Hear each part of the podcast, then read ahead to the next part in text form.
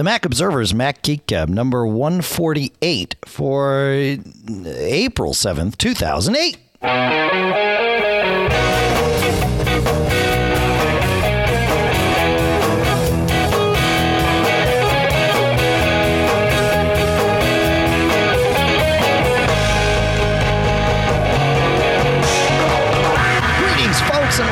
To the Mac Observer's Mac Geek Gab. I'm Dave Hamilton. Of course, John Braun is here as well. Hi, John. Hi. How are you? No, I've I've had such mechanical woes. it's nice to be back in the digital realm, as it were. yes, it, it had to do with automobiles, but uh, suffice to say, the problem is solved. Yes, the vehicle is 15 years old, but I think I will replace it. So You really do hold on to things for a long time. Cell phones, computers, vehicles. It's just it's just in your nature, huh? and to me, it's kind of a I don't know, I'd say a geek thing or a hacker thing, but just you know, I treat my machine well, it treats me well, and we have a relationship, and then it breaks down, and I have to find You have to shoot it. And for the most part, Apple products oh make me so happy. And like my car, which is dying now, which is a Saturn '94 with 215,000 miles. Yes, it's dying too. So, That's a that's a lot of miles, man. anyways, oh, this weekend, oh gosh, I, I told you a bit about this, and then we'll move on. But I test drove a Infiniti G35. Oh, Nice. this car is nuts. Wow, that's a step up from your Saturn. Careful. Mm.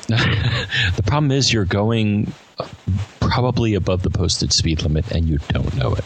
So, anyways, moving on to to things Mac instead of things uh, fun car. But if you have comments on what you think I should get, please let me know. Because I'm having fun. I'm in the test drive stage, so it's a lot of fun. That Anyway, that so- is that that's the best part. Any it, you know, I, I, it, shopping for stuff like that is so much fun because you get to go and just drive all these cars or you know whatever it is, cars or computers or watches or whatever it is.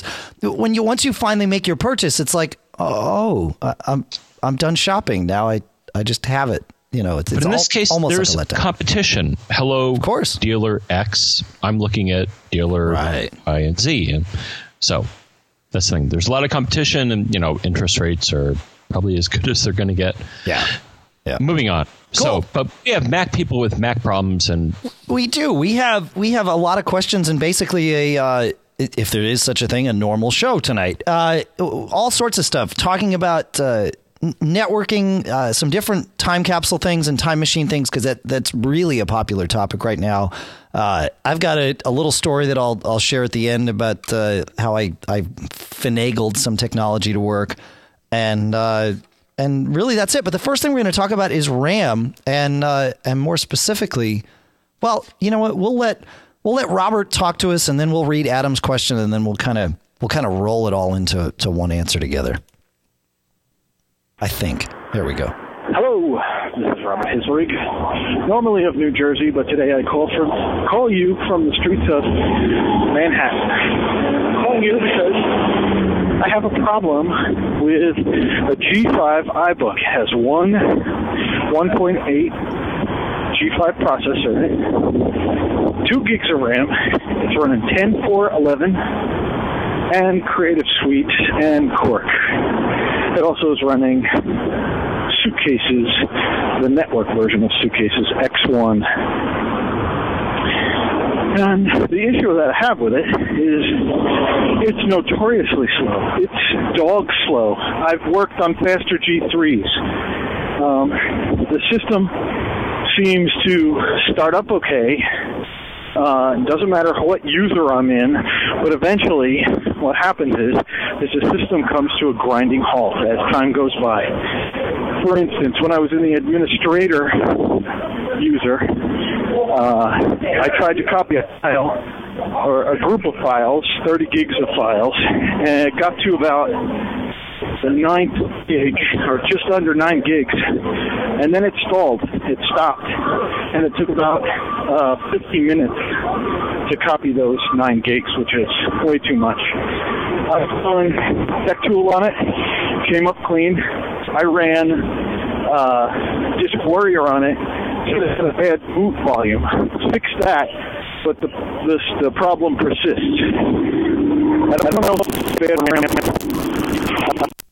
Uh oh. And, and his question starts to sputter out. You know, there's something wrong with FireWire on these Intel machines, FireWire audio on these Intel machines with uh, with um, uh, I don't know with 10.5. I think. Let, us see if we can hear the end of his question. I don't know if it's bad RAM. I thought that Tech Tool would find that out for me. Don't know why it's running so slow, but would appreciate any insight you might have. Thanks. All right. Uh, and then Adam wrote, uh, for the first time, I need to ask you guys a question. I've got a MacBook Pro 2.4 gigahertz with 2 gigs of RAM running a fully updated Leopard. I'm finding my machine slowing down a lot when I have a virtual machine open with VMware Fusion, or just leaving this combination of apps open for a long period of time iTunes, Firefox, and Mail. According to iStat menus, I'm paging out even though I always have at least 500 megs of RAM free. Any ideas? then he goes on to share an Apple Store story that we'll, that we'll read to you before we move on here. Uh, so, in both of these cases, we've got users with apps open for long periods of time, some memory hog apps, right? CS, Adobe CS, uh, Firefox, I know, kind of bloats up. iTunes can bloat up. Mail can bloat up. Certainly, VMware Fusion can bloat up, John. Safari. So, well, Safari is the, the king of all bloatware, right? Uh, so, you know, I think it's important to note what the free RAM means. There, there are the Mac OS 10 kind of lumps things into four categories, right? Active, wired, inactive, and free. Mm-hmm. Most of the menu utilities, like iStat menus or menu meters, add free and inactive together to find one number for free. And I think that's part of the problem here because you can have inactive RAM and still things will page out.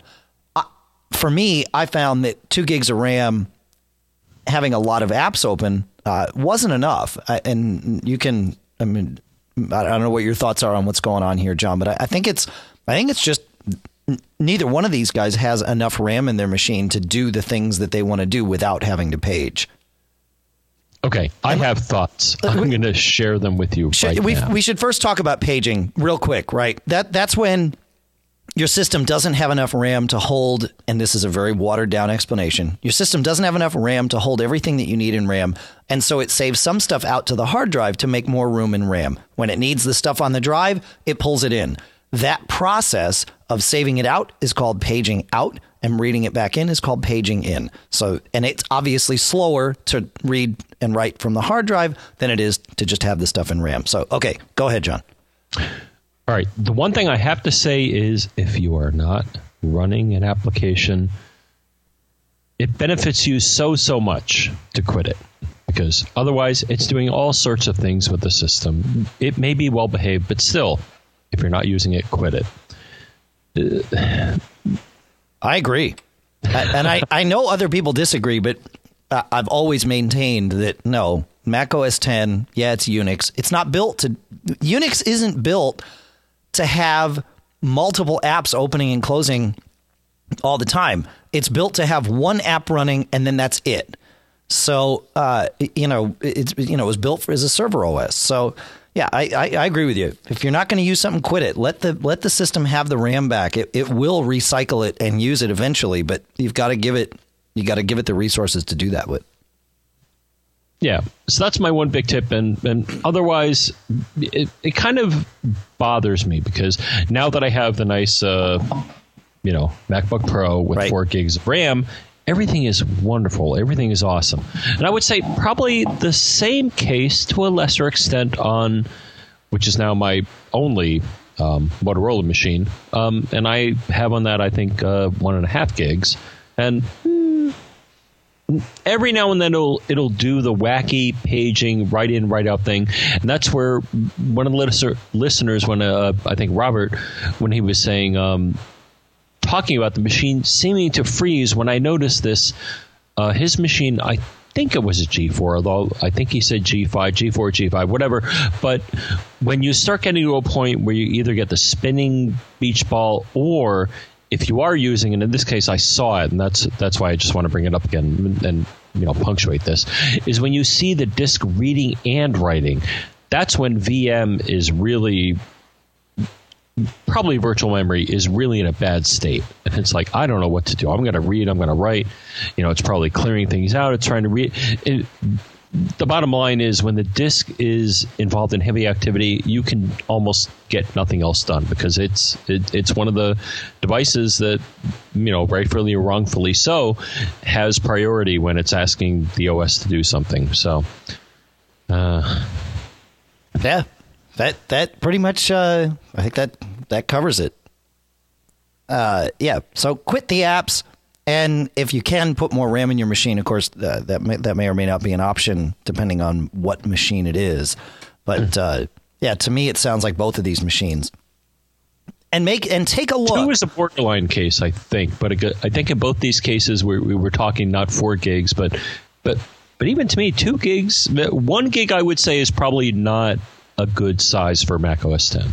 Well, just just for example, minimum. Oh, go ahead. Yeah, yeah. Two gig. I would say two gigs is a minimum, but even still, like right now, I've got Safari, Mail, Yojimbo, iTunes, Skype, Audio Hijack Pro open. That's it.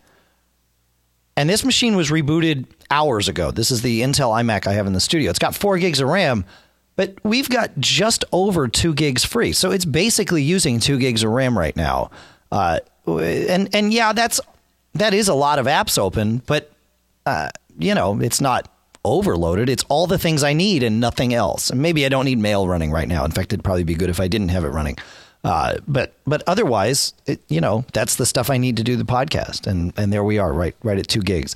Now it does say that there's you know 150 megs inactive, but that that's only inactive if the system can page it back in. It it doesn't uh, it doesn't have it available at a moment's notice. So take a look at, and you can see this in Activity Monitor too. When your machine seems slow, look for that free number because that's truly the number. Don't don't believe like menu meters. If you put it in the menu, it'll say it'll have one used and one free, but that free is a combination of inactive and free. And uh, and if you're free, you know, even if your inactive is at a gig and a half, if free is down at you know 20 megs, the system's going to be swapping in and out, guaranteed. All right. Uh, Adam shared a, a, quick little story, and then and then we'll uh, we'll play uh, Chadwick's question. Uh, Adam plugged his MacBook Pro into several outlets and realized the machine was not charging. It had four it had four hours before, but just wasn't. He made an appointment at the Cambridge side Galleria Apple Store, took the T, didn't even have to wait. Genius was a very nice girl who was very knowledgeable and tested the power adapter, changed it out for one of the new smaller ones.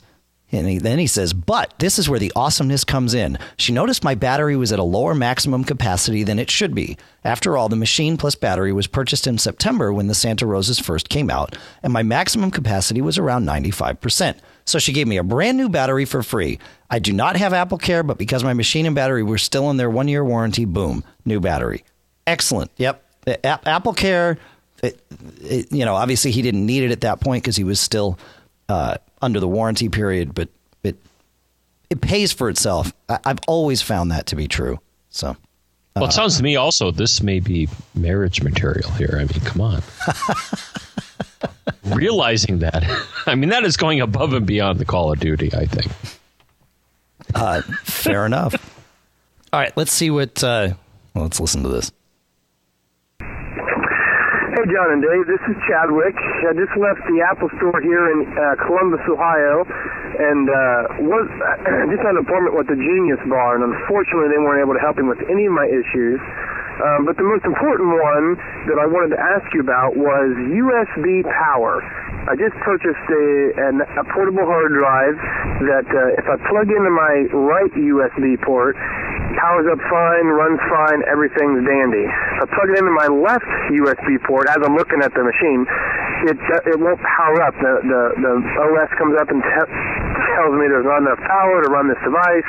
The device doesn't work. It doesn't mount. All that stuff. And uh, I asked a genius at the at the Genius Bar, and they said yes, the USB ports on the MacBook Pro should be identical and should be pushing out the same amount of power.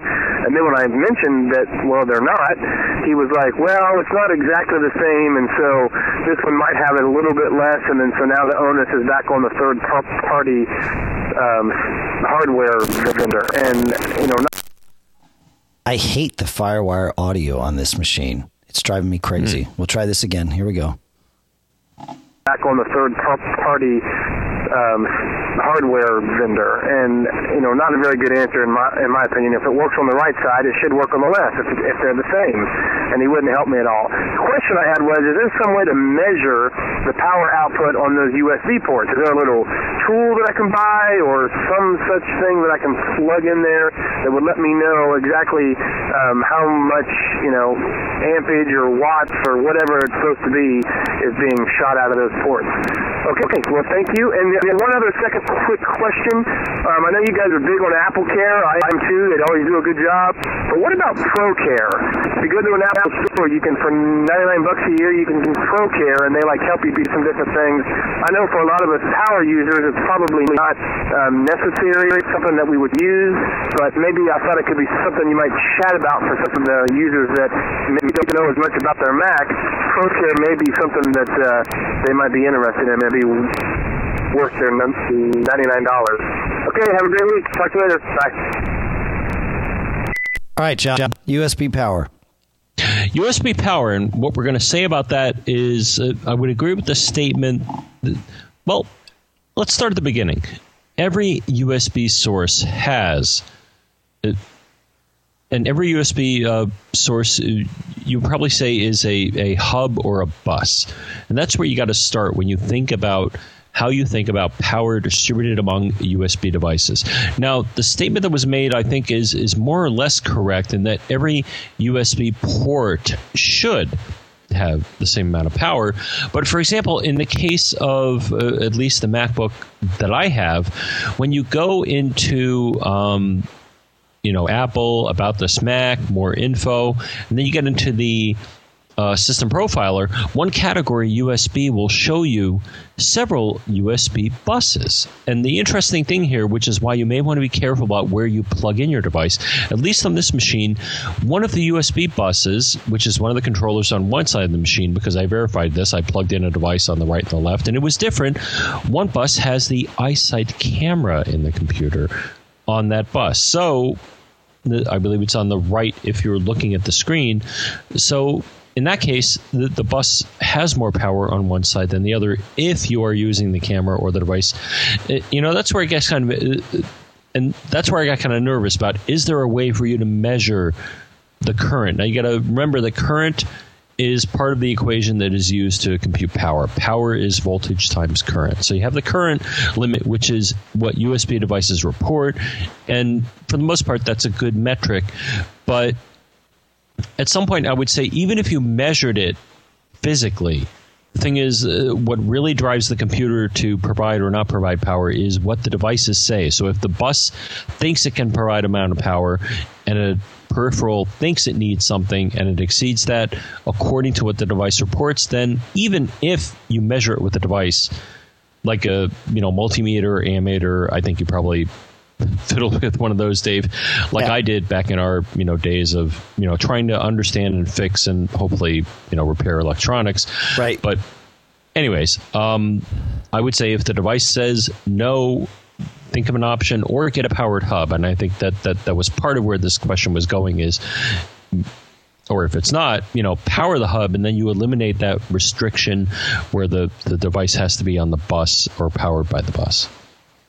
Yeah, a- absolutely. It, it is strange that, that the keyboard would. I mean, it. I think it's just one hub, right in in the keyboard. So strange that one port would do do it and another wouldn't. But like you said, it it who knows how it's how it's wired in there and and why that is. I did find. Uh, at a site called ultramobilegeek.com, an article from last February or a year ago, February, where someone had actually built a, a box where you could hook up uh, a uh, the you know a, a, a little meter, a multimeter up to uh, your USB port effectively, and see what kind of power it could draw. Yeah, I'll put a link to it in the show notes. I, again, like John said, I don't think this is really valuable because it's not going to. It's not telling it that it needs to draw anything. So uh, I don't know if it's going to get you what you want, but certainly fun for any of you, uh, any of you geeks out there. Now about uh, his? Do, are we good with that, John? Can we move on to his ProCare uh, question? I think. Okay. Yes.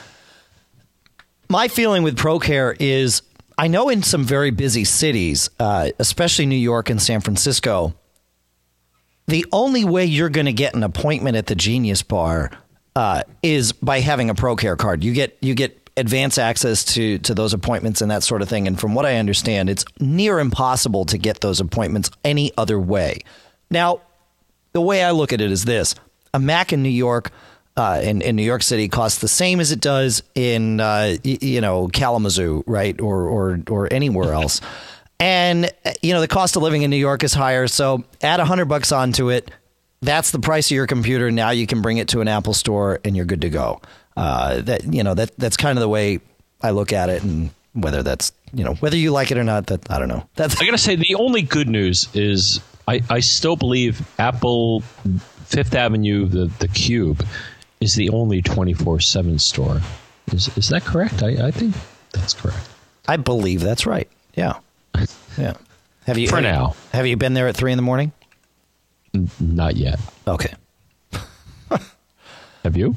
No, I've never. I've actually never been to that one. Uh, the, the actually, I was in New York last week for the first time since it opened. I hadn't been in Manhattan in, in quite a while. So And they have three now, I think, in New York City. yeah, that's right. That's right. All right. Uh, our first sponsor for this show is Smile on My Mac with their product Text Expander. We've talked about Text Expander before. It is a product that I use constantly. In fact, while John was talking there, I was actually using Text Expander to build links into the show notes. Uh, the device uh, that that USB multimeter power draw measuring device.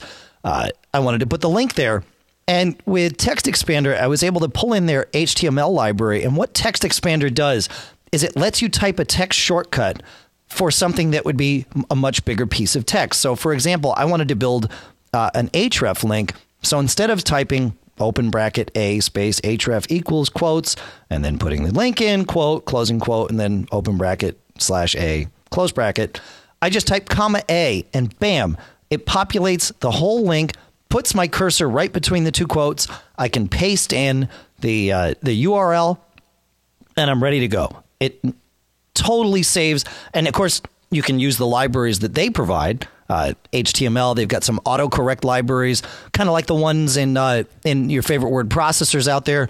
But you can have them for email. You can have them for anything.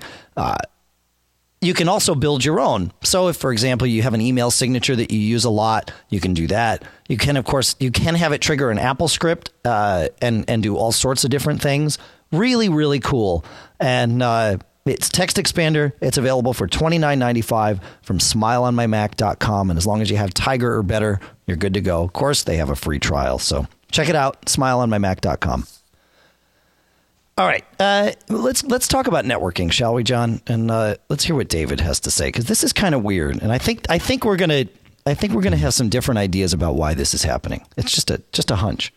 Hey, John and Dave. This is David calling from Raleigh, North Carolina. Love your show. Keep up the good work. Got a quick question for you. I have shared computers showing up in my Finder. Uh, obviously, neighbors' computers or something showing up. And I was wondering, how do you remove them? I don't see any way of removing them. They connect to your computer, and there's no way of forcing them to disconnect.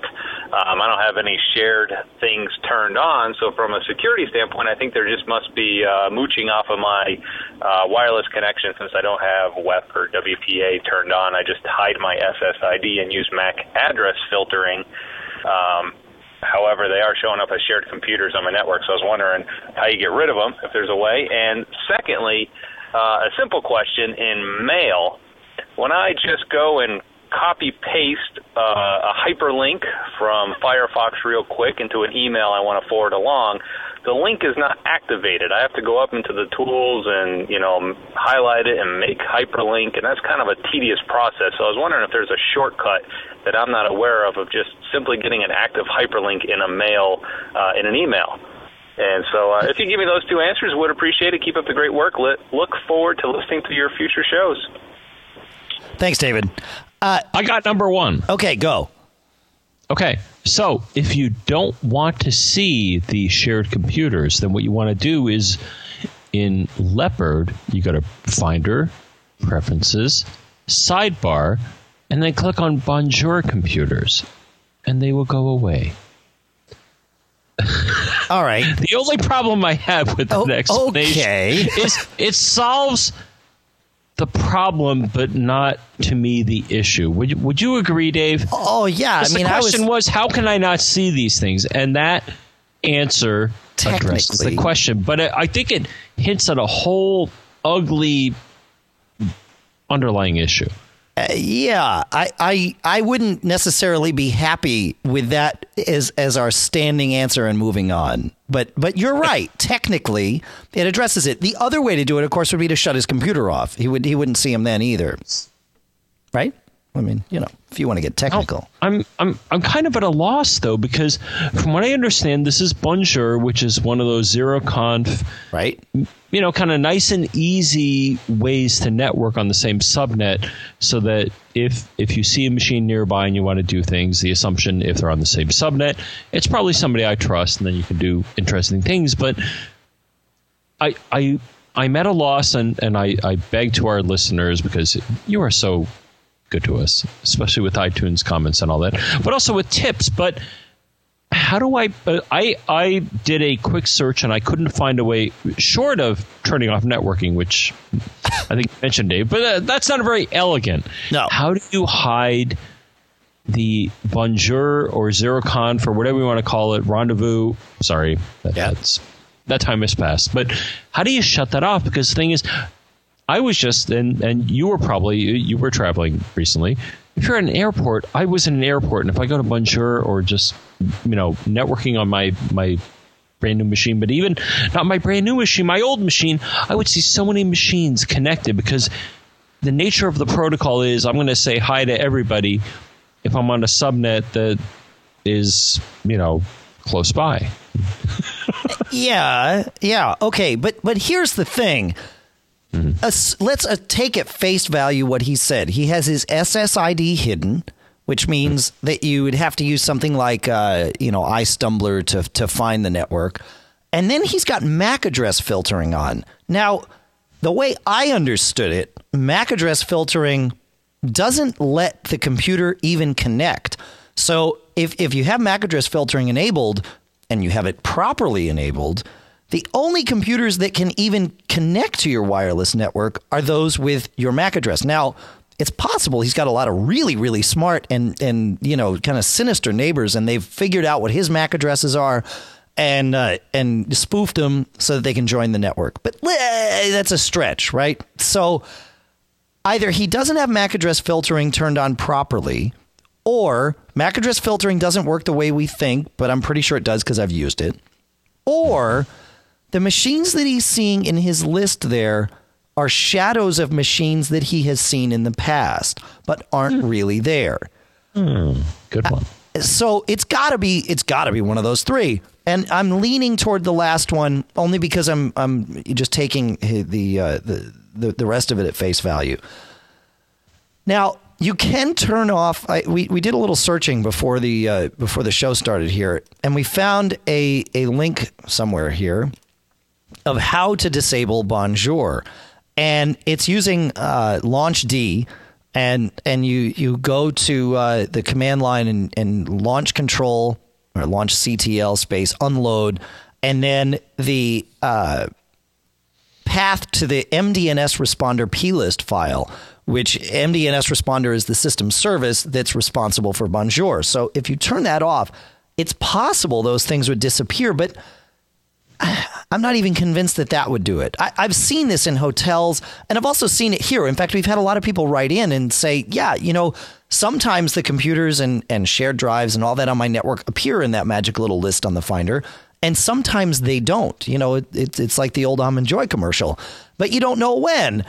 And uh, uh, but but if you go to the Finder's Go menu and you go to connect to server and you choose browse, that is an active browse of what's happening on your network at that point in time. So the the, the as as I'm talking this out here, the this the step that I would ask David to perform is do that. Go into the Finder, go to the Go menu, go to Connect to Server, and then click the Browse button.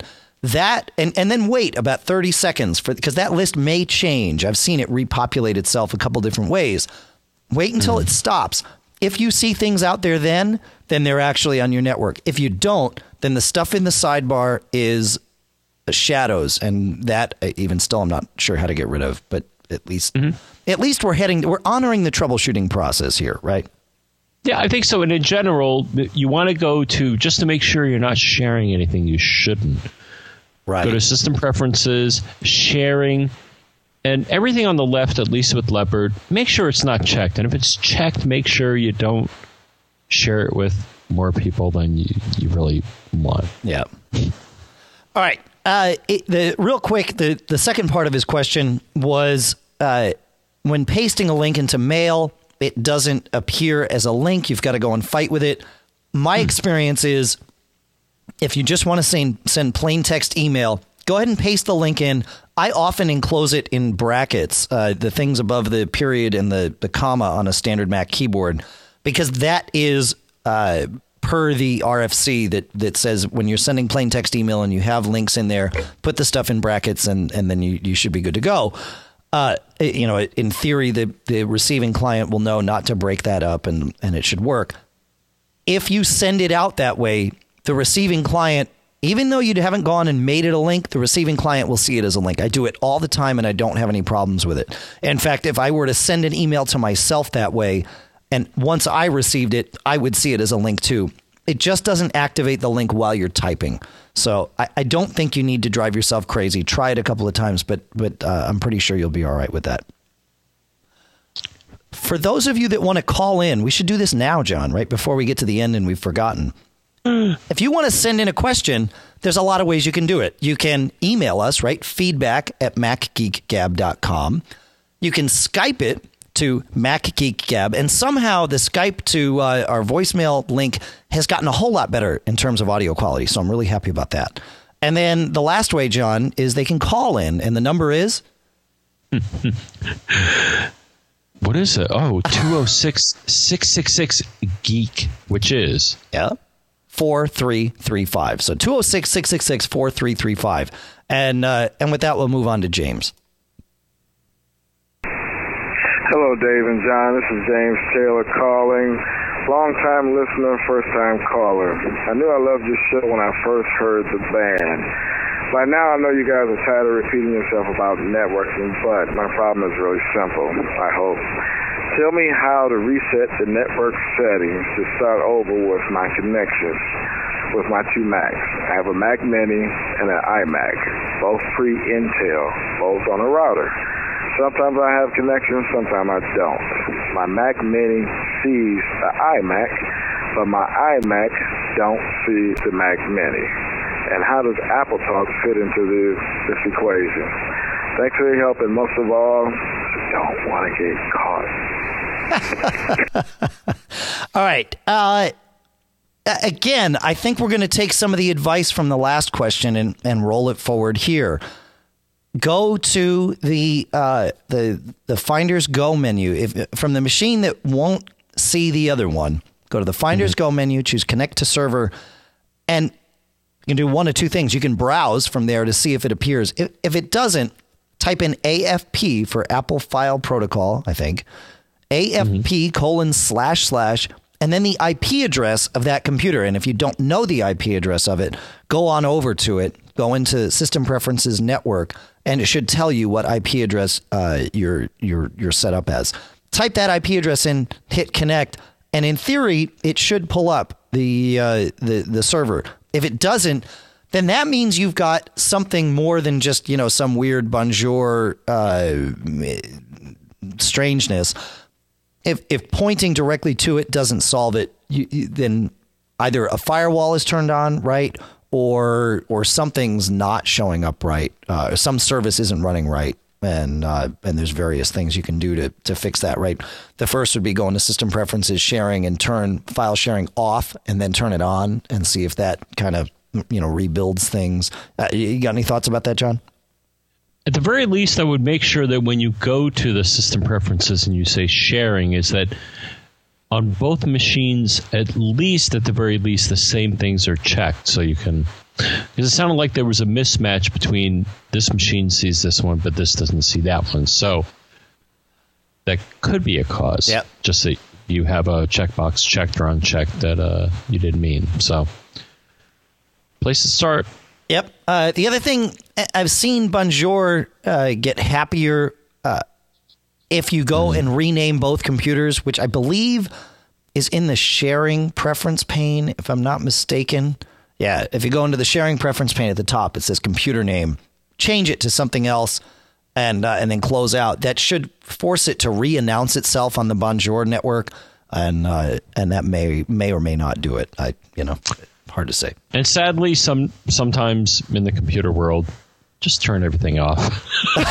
Yeah, that's right. Just turn it off. Go outside. Unplug everything, power up. And actually, I'm, I would say though, though actually, I don't know about you, Dave, but my advice would be to start with, you know, the uh, maybe routing or network equipment before the computers. I don't know your thoughts. Oh yeah, that's true. Yeah, cycle power on that stuff and see if uh, see if anything clears Let it up. settle, let it do its thing. Yeah. And then, uh, Yeah, absolutely.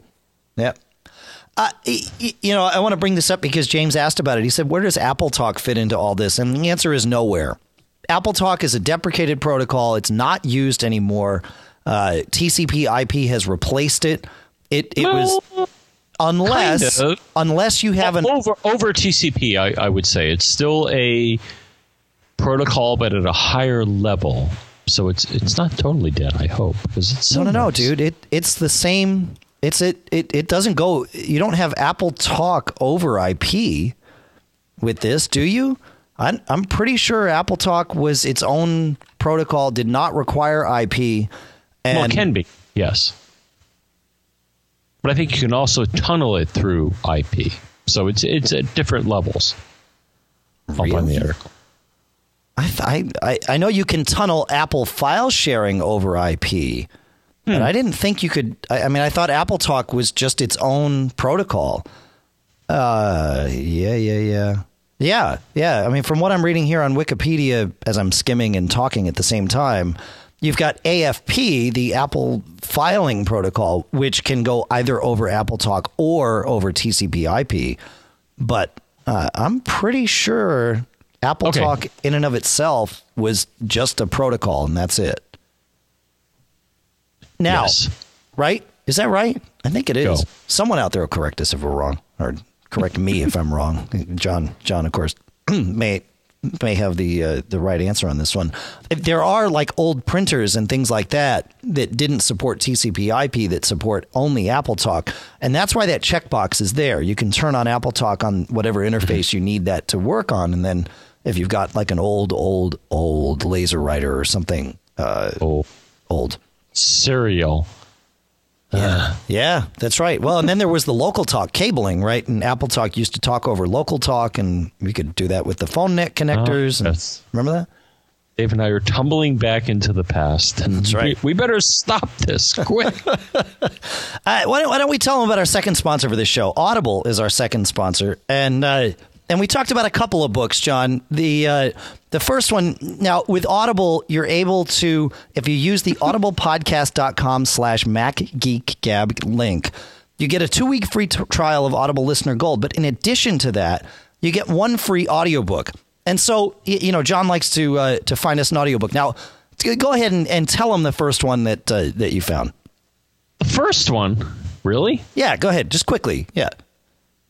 Well, I really like um, some of the stuff for the younger crowd sometimes, but uh, oh my gosh, where is that? I can't find it. Where is it? I think it was. Uh, I'm sorry, Curious George. He's our friend. He is. It's a good book. yep, and he's a monkey. He's curious, but then we were getting onto something that maybe would because it's a relatively short title. But then we found something. Hey, you know, we got some titles here with Audible that are, you know, quite substantial. And and what we found, and Dave and I think agreed on, is Ender's Game. Ender's Game, and they have a special 20th anniversary edition unabridged, That I'm just looking here, and, and length 11 hours. My goodness. But this is, you know, if you ever, ever played video games, maybe this is a cautionary tale. I don't Yeah. know how much further we want to go with this, but it's it's someone who crosses the world between video games and real life, and it's just I think a very very good um, classic sci-fi novel that uh, you're going to get bang for your buck here because it's uh you know it's it's long, but it's uh, I think it's worth it. Yeah, it's a it's a fantastic story. Uh, it, very hard to describe in in you know two minutes here, but uh, it's certainly one of my favorites. I had never read it growing up, and and actually my wife Lisa turned it turned me onto it when we were dating back whenever that was, fifteen years ago or whatever, and. uh and and then I wound up reading every book in the series. Orson Scott Card did a fantastic job with this series, and uh, and if you haven't read Ender's Game and you're into uh, sci-fi and and just the whole psychology behind uh, behind the human race really and and and all of that it it it, it speaks to so much in fact much of what's going on in the world today uh, is kind of echoed in in in this book even though it was written many many years ago. So definitely a good a good read and a good listen. Uh, so there you go. Audible.com audiblepodcast.com slash mac geek gab that will get you your free audiobook and that free audiobook could be ender's game for you. So uh, all right moving, moving on to to bob. Which one from bob? Uh, the time machine question. Talking about time machine. We love time machine. I, you know let me stop right here. I- Do we? I, I said we love time machine. You know i really do. I, I mean this thing it's it's it's a When it huge technology. What's that? When it works. I- you know, I I haven't had any problems with it other than when I you know I've rolled a couple of machines around lately, and you know if you reinstall an OS or something like that, then you've got to just start over with your time machine backup. But aside from that, I haven't had any problems with it. My time capsule's been working great. Uh, granted, I'm doing everything right by the book by Apple. I'm not trying to do the whole air disk thing or anything but it is fantastic. I, I just I don't worry about it anymore. All my machines are backed up. Anytime I need to restore something, I can just pull it out of the air. It, it, it- I I love it. So uh, th- there you go. That that's my Cool. endorsement of time. Well, I like Time Capsule, and actually, I did a little over the weekend. I did a little uh, handbrake uh, action, okay. and uh, with the 802N Yeah. and the MacBook, I was able to uh, stream. So the Time Capsule is almost like a little stealth media server. Shh. Kind of. Yeah. If if you want to put a movie or two on there, It's a file server. I wouldn't call it a media server. yeah, file, file server, perfect. Yeah. But I opened the movie with you know QuickTime, played Yep. it, Yep. saw it. It was streaming.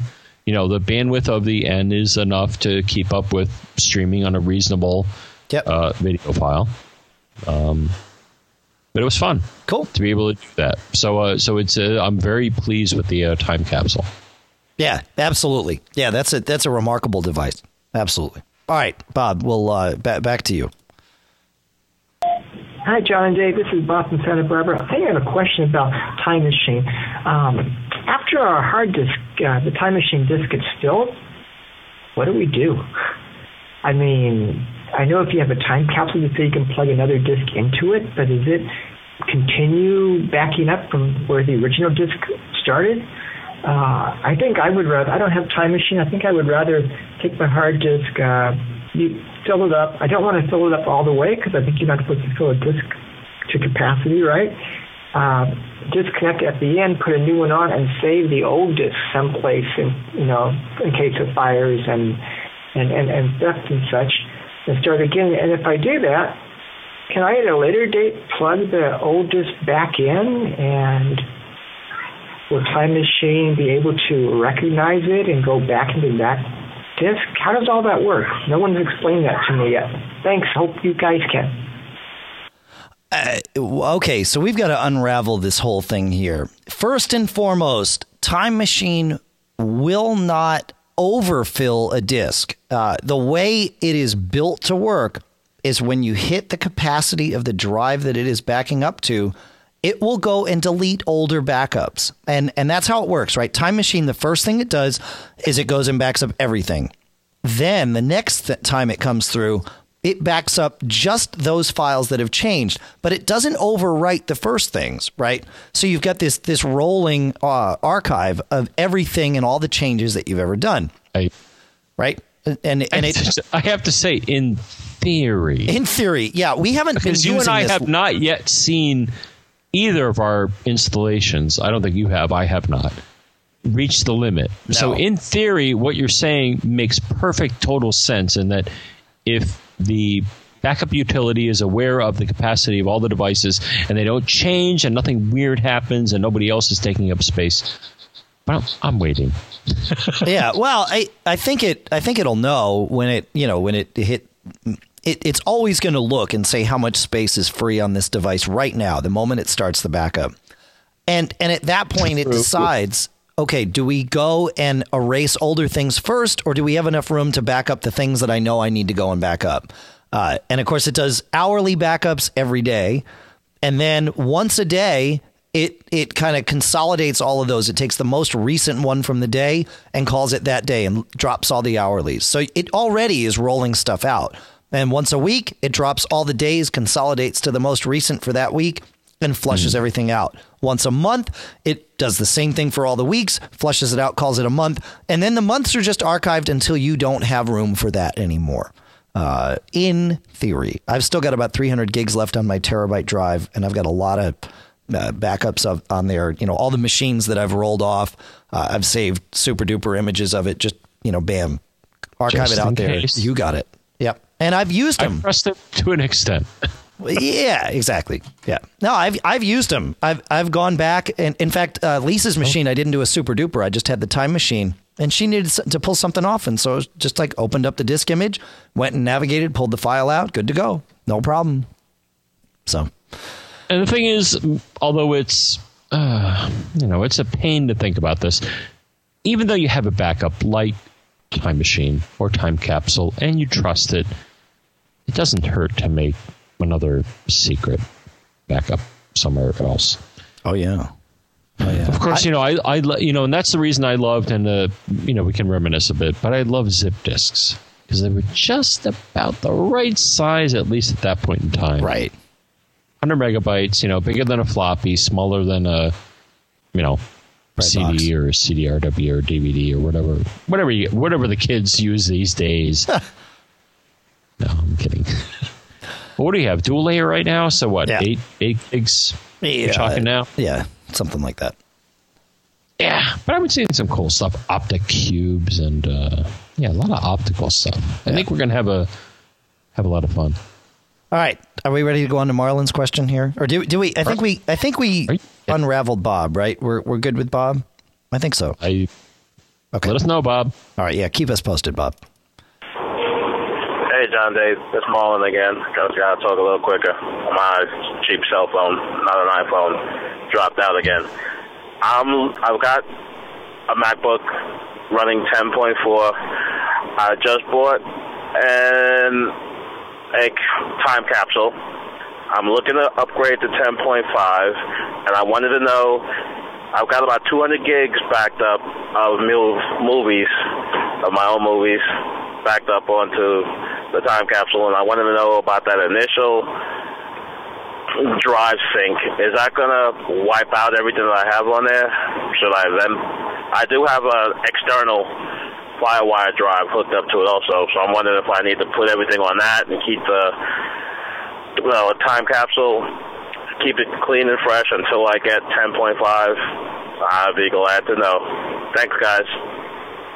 Eh, So Marlon is doing something interesting, John. He bought the time capsule before he was able to run Time Machine, so he's just using it presumably as a wireless base station and, as he indicates, a network storage device, and he's just been dumping movies out to it.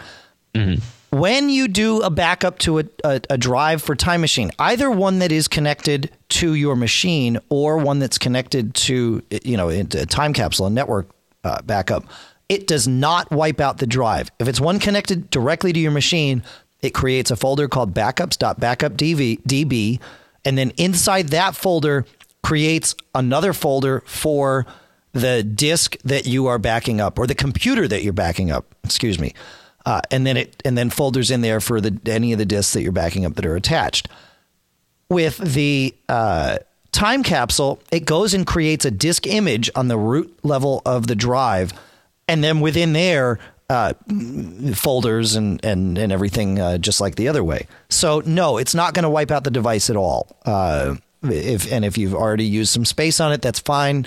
It will dynamically deal with that, presumably as we just discussed. So I, I think I think he's fine. Did I did I get that right, John? I'm with you, brother. Okay. you got anything to add? Because I, I have a cool story to tell, but I don't want to I don't want to cut uh, our our discussion of Marlon's issue short. Preach on, brother. All right, hang on. I needed to wet my whistle. So I, have I've mentioned, you know, I'm not much of a gamer. Uh, the one type of game that has always kind of, uh, when I was a kid, of course, when when you and I met, uh, and even in my teens, I played a lot of games. I like the adventure games, uh, you know, Zork and Ultima and all sorts of stuff like that. Castle Wolfenstein, Choplifter, right? All that stuff. Mm-hmm. But in my in my uh, adult or semi-adult life, uh, the the only kind of game that I've really ever uh, enjoyed is flight simulators, and it largely because I I, uh, I have flown planes a little bit in the past, not not much, but uh, a little bit, and have enjoyed that, and would would love to get more into that as I uh, you know later on in life. So, but I really like the flight simulators. Ten years ago, uh, we were living in Texas, and for Christmas, Lisa gave me CH Products yoke with the, the the the throttle and the rudder pedals and it was great, you know, awesome. Now this was for a Windows a Windows machine at the time, and it had those little game port adapters, the 15 pin uh, game port connector. That's how it connected up to the computer. Well, recently, largely because of my brother, uh, I've gotten back into playing X Plane, and I had a copy of X Plane Seven. Just got a copy of X Plane Nine from the folks at Laminar Research. If you're an and uh, this is an aside here, but if you're into flight simulators and you've seen X Plane 7 maybe in the past, upgrade to X Plane 9. The scenery is absolutely stunning. Totally blew me away the first time I launched it. Absolutely fantastic. Well worth the whatever it is, the 80 bucks to to get a copy of X Plane 9. So, uh, but you know, I so I started playing X Plane. I thought, well, I'll go out and you know, I'll spend 50 or 60 bucks and get a flight stick. But you know, right over here outside of the studio, I have kind of this this area of of old, uh, you know, the, the graveyard of, of computer hardware, if you will. It's it's sort of in the top of our our garage, the unfinished part, and. Uh, and I'd always look over and see this old CH Products flight stick, and I started thinking, you know, there's got to be a way. It would kill me, kill me not to use this because this is like the best thing to use. It's it's the thing they still recommend, except it's got a game port. So I wrote to the folks at CH Products, and they said, "Yeah, listen, you know that thing's ten years old. Uh, it it's it's outside of its service life. You need to buy you need to buy a USB device." And I thought, yeah, there has know, to be somebody on their staff, some hacker, some poor soul in the basement that can sympathize with your plight. I, I think they sympathized, but they didn't have any answers. And so, in fact, I had asked them, I said, you know, there's got to be an adapter out there, a game port to USB adapter. And they said, no, it won't work with that stuff. Look, you just got to buy a new one, buddy. And I'm like, yeah, you know, I can't really, I can't really, you can't blame them. 10 years, right? I mean, come on. So, all right. Well, I found I, I was searching on some you know Malaysian website or something and found this device called the Super Joy Box. Now they make a couple of them and uh, and so I need two right because because I, I, have the thing Super- for the, joy box. Right. So I have the thing for the the, the yoke. Uh, which has the throttle on it, and then the rudder pedals, which also has toe brakes. So I needed a connector that would let me connect two game port adapters up to the machine. And so I found they have the Super Joy Box 6, which will let you do two, and then the Super Joy Box 8, which will let you do four. And uh, the, the Super Joy Box 6 wasn't in stock. I was like, okay, you know what? The Super Joy Box 8, it was like 15 bucks. It was $5 to do slow boat shipping. I couldn't justify doing, you know, $15 fast shipping because I didn't think the thing was going to work, but I had to know. It was worth a $20 investment to find out. So I wait and I wait. And like two weeks goes by and finally it shows up. Like, all right, woo, you know, I got to try this out. I plug it in, I fire up X Plane, and it works basically flawlessly. No, all, all, the control surfaces are fine. Some of the buttons don't map quite right, and I'm trying to see if I can use USB overdrive or something to uh, figure it out. You know, it's got it's got a bunch of buttons on it, but it only reports four uh, buttons back into the machine. And then if the other buttons are chords of the first four, so one button might be one and three, another might be one, two, and four, and and that sort of confuses X Plane. But you know what? It's totally enough to fly the plane. Lots and lots of fun. I've been very very happy with it. Uh, and you know, in my free time, quote unquote, uh, I've, I've been able to uh, to to you know to, to have some fun with this, practicing you know uh, uh, ILS landings and and that sort of thing. A happy geek ending. Oh yeah, it was awesome. But it, you know, it was I was so happy when I plugged in that thing and it just worked. I was like, no way, you know, because I had the controls and it was. I was like, dude. So, uh, so if you have an old GamePort uh, adapter stuck in your basement or stuck in your attic, uh, it, it, might actually work for you. You know, it's worth it. I'll put a link to the Super Joy Box Eight, and uh, you never know. You never know. So you know, mm-hmm. trust your trust your geek instincts on stuff like this because uh, it could it can it could get you something. So I just had to share. I couldn't I couldn't help but not share. You know, you know how it goes. And on that note, oh on that note, goodness, uh, what do you what? Oh my goodness, what? I'm bringing the band in. Is that okay to bring the band in? Is that all you're saying? Hmm. okay. uh, we told you how to reach us. Yes. We did. Yeah, uh, MacGeekGab.com for the show notes. Feedback at MacGeekGab.com for uh, your comments. And you can send audio that way. You can send video. Uh, you can send pictures. I don't know. I guess we get screenshots. For spatial, futuristic projections. There you go. Anything you like. We like it all. uh, I got my paperwork here. I know there's stuff to, to talk about, but I'm, I, you know, I, I, have the agenda, but I'm all, what, what's going on here? How come I? How did I get to page three? Where's page two? What'd you do, John? Did you take page two away from me? What's a page? we I'm talked virtual, about that, baby. Uh, yeah, so the site has the site, not the site. The podcast has been converted to AAC by Michael Johnston of iPhone Alley, a great place to get iPhone news. Uh, CacheFly Hosting is providing the bandwidth for you to download the podcast. And the podcast marketplace has the A5 and A2 desktop speakers from Audio Engine, BB Edit from Barebones Software, one free download from audible.com at audiblepodcast.com slash MacGeekGab, text expander from Smile on My Mac and harman-etravel.com. Uh, mm. I think that's it. We're, uh, we're good. We can get out of here, John. So next week, I the show certainly won't come Monday. It oh. might come Tuesday. You and I got to talk about that. I sent you an email. I'm, I'm at AdTech in San Francisco next week. So flying in Monday, flying out Friday. What, what do they talk about? Uh, all kinds of stuff to do with advertising. The uh, oh, Association ad. for Downloadable Media has a big presence there, so that'll be a lot of fun. Oh, nice. And when you're there, Dave, please don't get caught. Made up.